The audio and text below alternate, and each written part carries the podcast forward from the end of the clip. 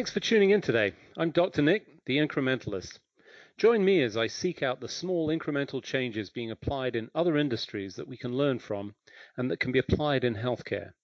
Can these changes bring immediate value, but also add up to the big improvements and revolution we need in healthcare? Come along with me to explore the possibilities. My innovative guests from around the globe have used small incremental improvements to achieve their moonshot. And today, I'm delighted to be joined by Krishna Kurupati. He's the founder and CEO of QliqSOFT. Krishna, thanks for joining me today. Thanks, Nick. Uh, glad to be here. Love to share some ideas, thoughts. So, um, if you would, uh, tell us a little bit about your background. It's not uh, traditional in terms of healthcare. You've come at it from a slightly different perspective. Tell us about your journey and how you ended up here. Yeah, I think you know uh, I'm in a technologist, an entrepreneur. Um, I've been a technology entrepreneur for over 25 years. Uh, the the early on startups are more on communication when the whole industry was looking at voice over IP as a means of cutting out calling cards and using internet as a means of phone calls. So we got in that space, and early on we built products in that space before Skype ever was a voice over IP platform, and we uh, exited that company. And then I started another company in security, network security space, application security that brought me into understanding uh, the issue with spamming and intrusions and all those things. So basically, I've been at technology finding gaps in the needs uh, of the market, or and then bridging those gaps with uh, solutions uh, uh appropriately. So when uh, 2009 and 8 came, I was looking at healthcare more closely because of my um, diaspora, the where I belong, and a lot, lot of physician friends, and talking to them about the challenges that they have, um, and then that got me interested in looking more deeper into the challenges. And at that time, you know, people were started adopting smartphones. Uh, physician adoption went through the roof, and 95% of the physicians have smartphones, but they still use pagers, faxes, and such to communicate. So I was thinking, what what's wrong with it? So why can't we have a texting app, but then the challenge is it has to be secure, HIPAA compliant. So that's the origins of Click Software. We're looking at the messaging as a means of securely communicating bidirectional between provider to provider with a read receipt, acknowledgement, all the capabilities that make the uh, collaboration much more uh, real time, but asynchronous at the same time because I'm not holding on my phone, trying to call, talk to you. I just send you a message and wait. We all benefit from using texting on the consumer space. Why can the physicians and nurses do the same? That's the origins of QliqSOFT. You, you know, it's interesting. You you talk about that, and I, am casting my mind back, and I, I think everybody listening needs to sort of take a step and go, wow, step back to that period of, of history, 2008. And you're right, we were seeing, you know, the wide adoption of phones. I think the iPhone was one of the big jumps in terms of uh, adoption, and I it was in large part due to its facile nature. Everybody could adopt it. I remember the first one, you know, really quick, but we still had pages. I remember people clinging to them. In fact, you know, that the, the uh, they needed to be reliable. I'm I'm sure there's probably some still around in radiology departments where they say the signal won't reach downstairs and you know so forth. But here you are, you're at that point, that nexus, and you realize that there was a need for this, but it wasn't being serviced. We we had these devices. So how did you go about addressing that? Because it, it's hard to imagine at this point because it is more native, I think, more natural, and people go yes. But I imagine there was a lot of resistance at that point uh, what was your experiences? Oh yeah, certainly. I think that was the you know biggest first few years of learning and the healthcare, the pace of healthcare, how it moves. Coming from the technology background, enterprise application background, coming into healthcare, it was a it was an eye opener for me to know how resistant, how conservative it is for a good reason. But then you know even though it's a good idea, good product, will help them. It takes months, years for them to come to terms. It's many reasons: uh, resistance to you know the way they prioritize uh, everything else or, over uh, new change management. This could this doesn't require a lot of change management because uh, the texting they already physicians nurses do uh, texting already. They just have to transition from regular texting to secure texting which when we that so that journey uh, of understanding okay how would we make physicians adapt faster our goal was to make it as easy as it is to use a regular texting. And that was look and feel wise. So we did a lot of iterations on uh, ui user experience uh, to make sure that it fits. So the physician can get on get get using in minutes not days and now there's no official training required so they can just download and use it day one and it feels and smells like regular text message so, so that, that was like for two three years of real going back and forth and adapting our technology to use case. So then once you know once they once the market also realized that you know they can't keep using the pagers uh, then and the cost of pagers but also uh, it's not two-way communication and they, they want more two-way communication without relying on a call center and such.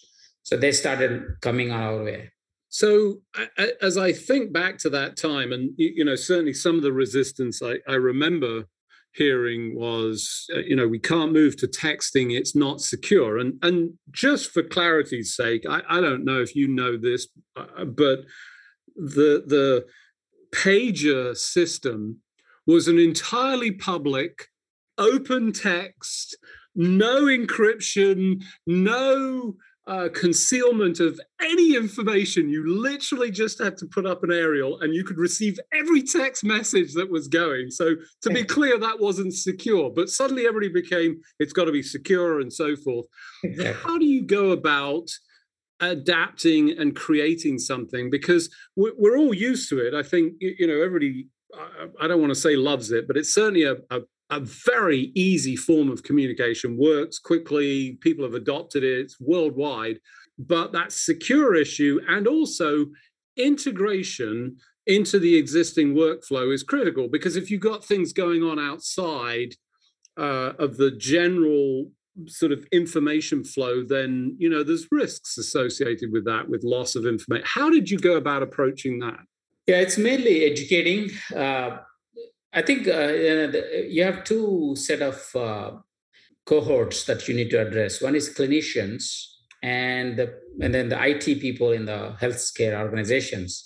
Obviously, uh, the physicians don't care it's secure or not. They want to just get something done uh, pretty quickly. Steady on now, steady on. We're we're not quite that dismissive, but okay. but to some extent, I mean, I think they they do care, but they you know as long as they know that it is you can say HIPAA compliant, they're okay. But then the IT people want to know, make sure that it is truly secure. And that's when my previous security background came in handy to build a solution that is truly end-to-end encrypted capability.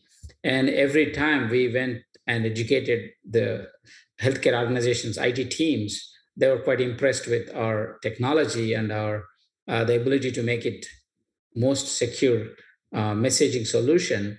And they kind of quickly came around and uh, started endorsing our solution. And then the clinicians, on the other hand, would love to see they, I mean, you don't believe it. They're more impressed by read receipt. Okay. Somebody, if I send you a message, you know, now everybody takes for granted for the two check marks, one check mark for delivery, another check mark for you read it. Back then it was not there. So you send a message, boom. You know no no you i don't know whether you received it unless you respond to me.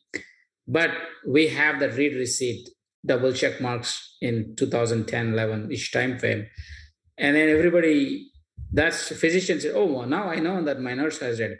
And the nurse would say wow i know that my physician has read my message.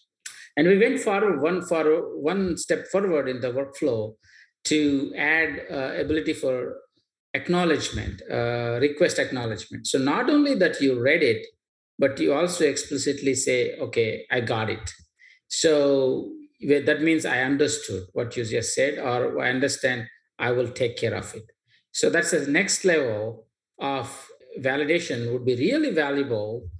For example, if you're sending a group message, so you send to 10 people in a clinical team, and five of them acknowledged it, means they really understood the uh, task and then they're ready to do it. And then five did not, then you don't know what, what what's happening with them. So so it enhances their workflow because they just fire and forget, but they just see what's happened to it, right? Because instead of that, previously when you send a page, unless that person calls you back, you don't know what's happened to that message. It's just like putting something in a mailbox and hoping it, get, it gets there other end. But here you have a two-way communication in a way going on. Now we can send emojis back and forth, all this stuff. That's additional enhancement to express your uh, likeness or unlikeness of the message. But back in there, read receipt was the critical feature of the solution. You know, it's interesting you bring up that read receipt, and uh, you know, I, we, we tend to take technology as it advances for granted once it's been embedded. And i'm not sure what the time frame is. I want to say it's a relatively short time frame that we accept that. But you know that read receipt i think important in terms of understanding that somebody re- received the message. Uh, this additional step of acknowledgement i think again important. And you, you bring up another aspect to this that you know historically when that was in a pager the only way that you could do or acknowledge would have been to call. It was a, a, whole separate channel. Now you've got an existing channel where you can communicate. So you, you've developed and, and built on this platform, and obviously it, it provides real utility. But now we've got the potential to apply more technology and to automate. Tell us a little bit about that. Yeah, so I think the the question next begs to you know you've been sending you, you we already know the bots and all those uh, in slack channels and all those places that we use to automate some uh, workflows. So what if we could use the bots and automation tools to automate some of the uh, processes or workflows that are uh, used in engagement? What are we doing? Okay so if you if you see in a clinic what are they doing? They're calling somebody they're receiving faxes, they're receiving some emails, they're sending some text messages. They're also doing what are they doing for? Okay, referral, intake, insurance update, all the mundane tasks, collecting payments. So uh, uh, consent forms. Okay, I want to get a consent from from you. So you come into the off waiting room, you sit down and then sign a paper and give it to me, and I'll take that scanned paper and then scan it and then put it into my EMR that I got the uh, consent from the patient. So if you walk through each of those workflow, it starts with communication always. So if you start with a communication or a point of contact for communication, now, if we can take that communication point of contact, take that information, automate it so that when a patient receives a consent request and when the patient submits from a smartphone, because you know in 19, uh, 2009 10 it was physicians adopting 100% uh, uh, iphones. Come 2015 16 it's 95% of consumers has adopted smartphones you hardly see flip phones. Even people with homeless people have adopted iPhones, smartphones, because that's the only way they can connect to the world. They don't have computers. So if you think of that, we all have computers, but you know, a lot of people at low income level don't have computers. They, the smartphone is the computer for them. So it's much more cost effective for them to own a smartphone than a computer and a smartphone or a flip phone. So they adopted that technology much faster. So now it becomes a democratized way of communicating with the patients using a text secure messaging because everything has to be HIPAA compliant, but also enable some automation so that you don't. So let's say, you know, you send a message to patient in the middle of the night and our patient wants to reach you in the middle of the night. If you don't have automation, you probably will have a big call center of people waiting to receive those messages, which some people do that, but it doesn't scale. So the ability to automate the communication processes back and forth between patient and provider is critical to open up. So, you know, open up the communication to the patients itself. Because a lot of people are afraid of opening communication to the patients because they don't know what to do with it. If they come in, uh, they they reach out to us. What do I do? How do I uh, take care of them? Uh, so so that's the crux of 2015-16. If you look at six seven years from 2010, the shift changed from only providers to the patients having these smartphones and the ability to reach these patients also is is valuable to the providers using text messaging and secure messaging.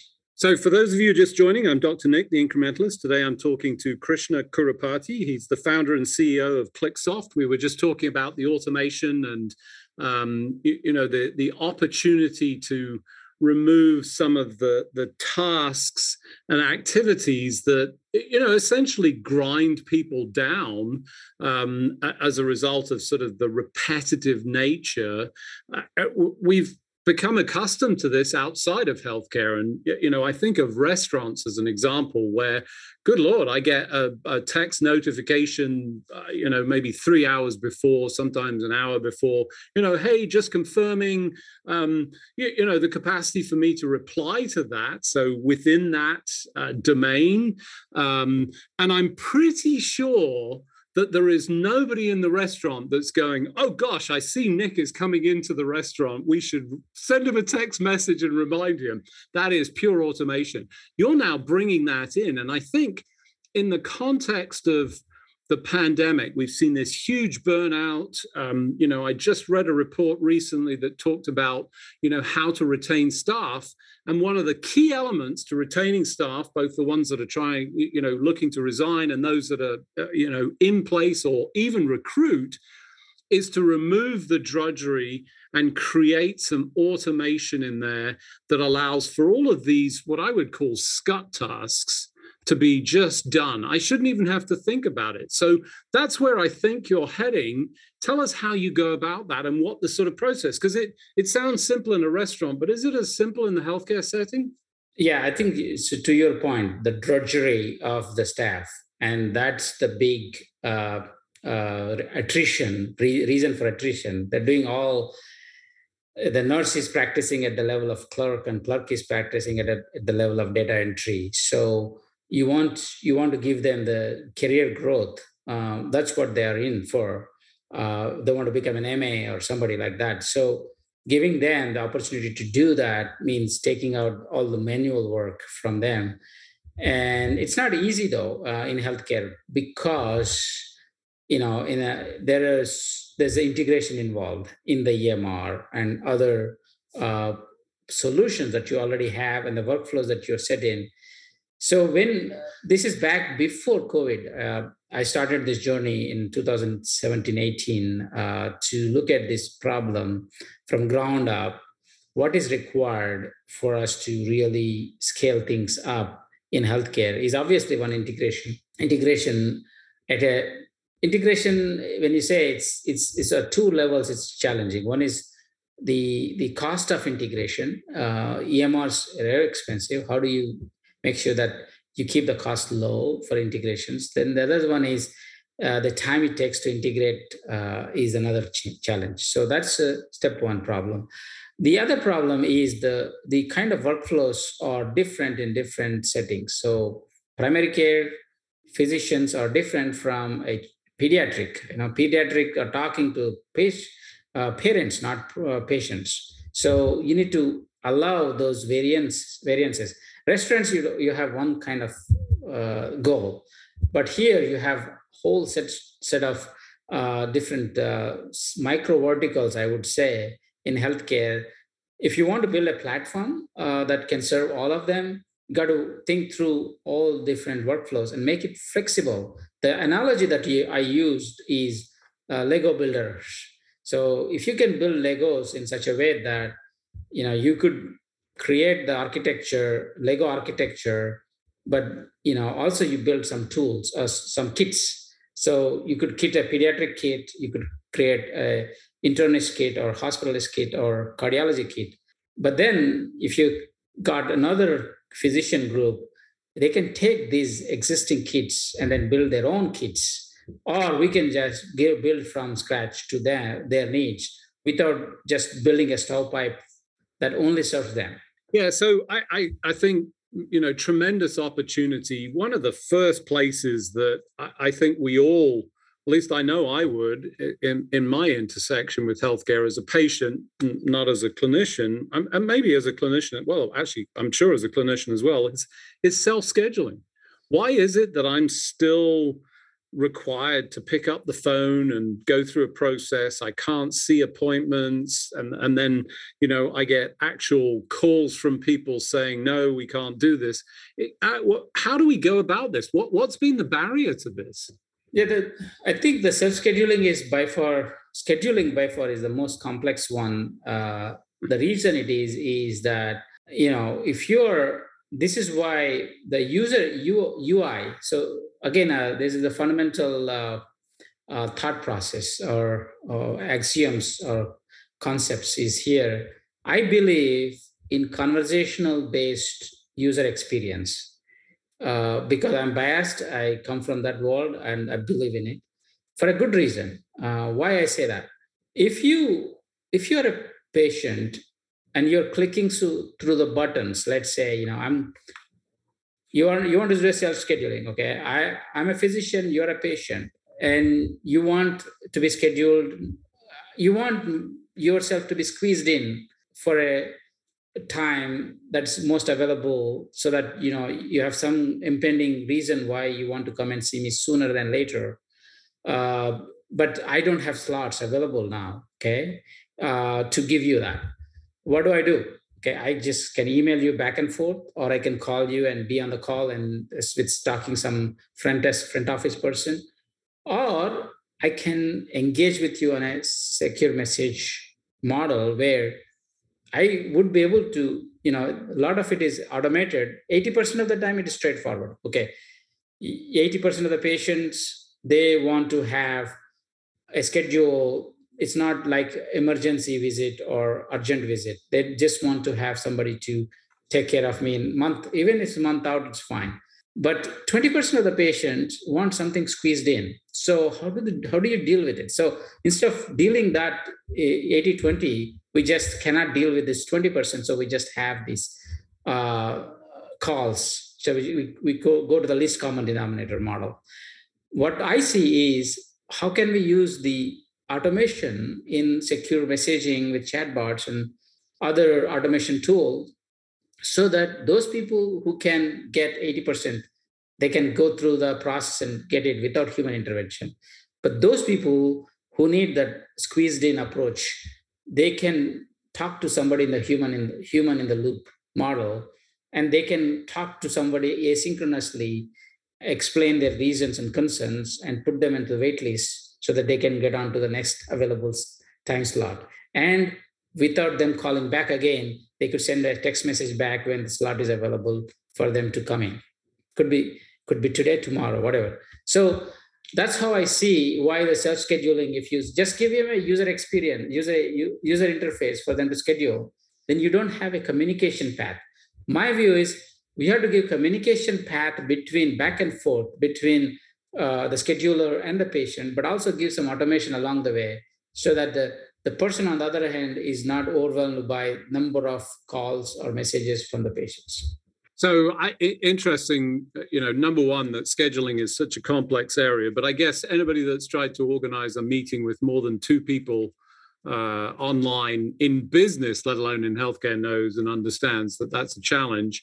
And, and I think the incremental step is to to take the low hanging fruit and fix that with you know simplicity and automation, and then have a pathway uh, that allows for um, a, a, fallout to a separate process that perhaps includes some manual so that your um, cases of manual intervention are much reduced and they're the ones that need the oversight and the intelligence of uh, humans uh, to be able to contribute and sometimes even the physician.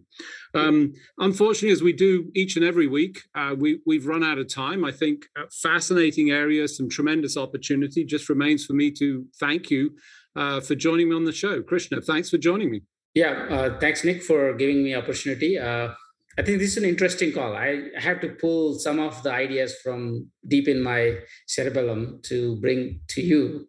Uh, this is a, a wonderful conversation. Uh, you asked me some good questions. Thanks for joining me today. Do you have any better ideas, or have you found a small incremental change that's brought about a big improvement in your world? Let's continue the conversation on our hashtag, The Incrementalist, or share with me at Dr. Nick1 on Twitter. You can find more information about the show on our program page at healthcarenowradio.com. And tune in next time to hear my discussions with leaders and innovators from around the globe who've revolutionized their space by using small incremental improvements to achieve their moonshot. I'm Dr. Nick, the incrementalist, and I'm starting a revolution through evolution.